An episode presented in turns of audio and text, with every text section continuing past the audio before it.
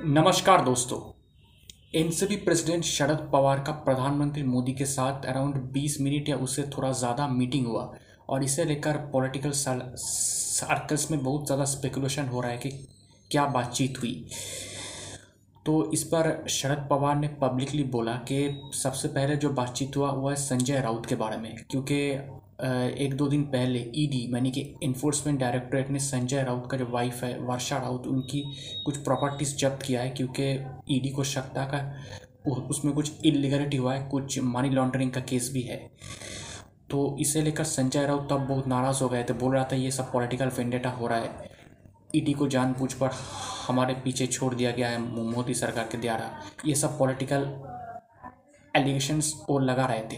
तो इस पर शरद पवार ने प्रधानमंत्री मोदी से कहा कि जो संजय राउत के खिलाफ, जो संजय राउत के वाइफ के खिलाफ जो ईडी का एक्शन हो रहा है, ये बिल्कुल ही गलत है, क्योंकि संजय राउत मोदी सरकार के खिलाफ खुलकर अपना बोलता है क्रिटिसाइज़ करता है। तो इसका मतलब ये नहीं है कि उन पर ईडी का एक्शन हो जाए। तो ये तो सबसे बड़ी बात है। उसके बाद शरद पवार ने बोला कि महाराष्ट्र के कुछ मुद्दे पर भी नरेंद्र मोदी से बातचीत हुआ है। लेकिन जब शरद पवार से पूछा गया कि क्या आप यूपीए का चेयरपर्सन होने जा रहे हैं, यूपीए मतलब यूनाइटेड प्रोग्रेसिव अलायंस जिसका चेयर, चेयरपर्सन है, अभी सोनिया गांधी। तो शरद पवार ने बिल्कुल मना कर दिया। उसके बाद ये भी पूछा गया कि आप एंटी बीजेपी जो फ्रंट अगर बनेगा तो आप उसको लीड करेंगे तो उसको भी उन्होंने मना कर दिया है। शरद पवार का कहना है कि अगर कोई एंटी बीजेपी फ्रंट बनता है तो मैं उसे और मज़बूत करूँगा, उसको बनने में मदद करूँगा।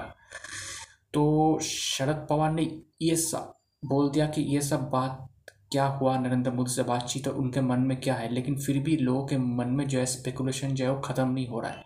क्योंकि ईडी ने एनसीबी के जो बड़े नेता है, नवाब मलिक, उनको अरेस्ट किया था और अभी भी वो जेल में है। उससे पहले एनसीबी का और एक बड़े नेता अनिल देशमुख, उनको भी अरेस्ट किया गया था, वो भी अभी तक जेल में ही है।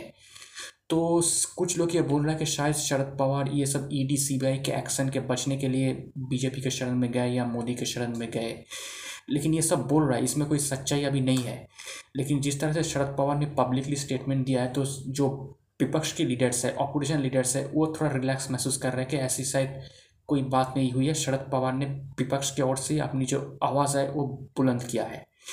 लेकिन फिर भी पॉलिटिक्स है और पॉलिटिक्स में कब कौन पलटी मार जाए, ये कोई कोई कह नहीं सकता।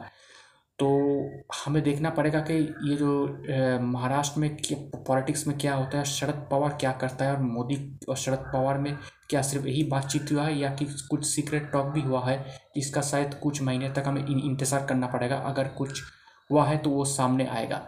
लेकिन एक बात ज़रूर है कि अभी जो महाराष्ट्र पॉलिटिक्स है, बहुत इंटरेस्टिंग पॉइंट पर है।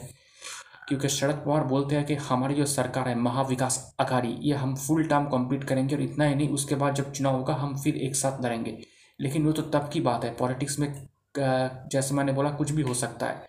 तो अब देखना पड़ेगा, ये सरकार क्या सच में फुल टर्म कंप्लीट करता है या नहीं। दोस्तों, मेरा नाम प्रियोव्रत गांगुली है। मैं एक राजनीतिक विश्लेषक हूँ। तो आपको मेरा पॉलिटिकल एनालिसिस कैसा लग रहा है?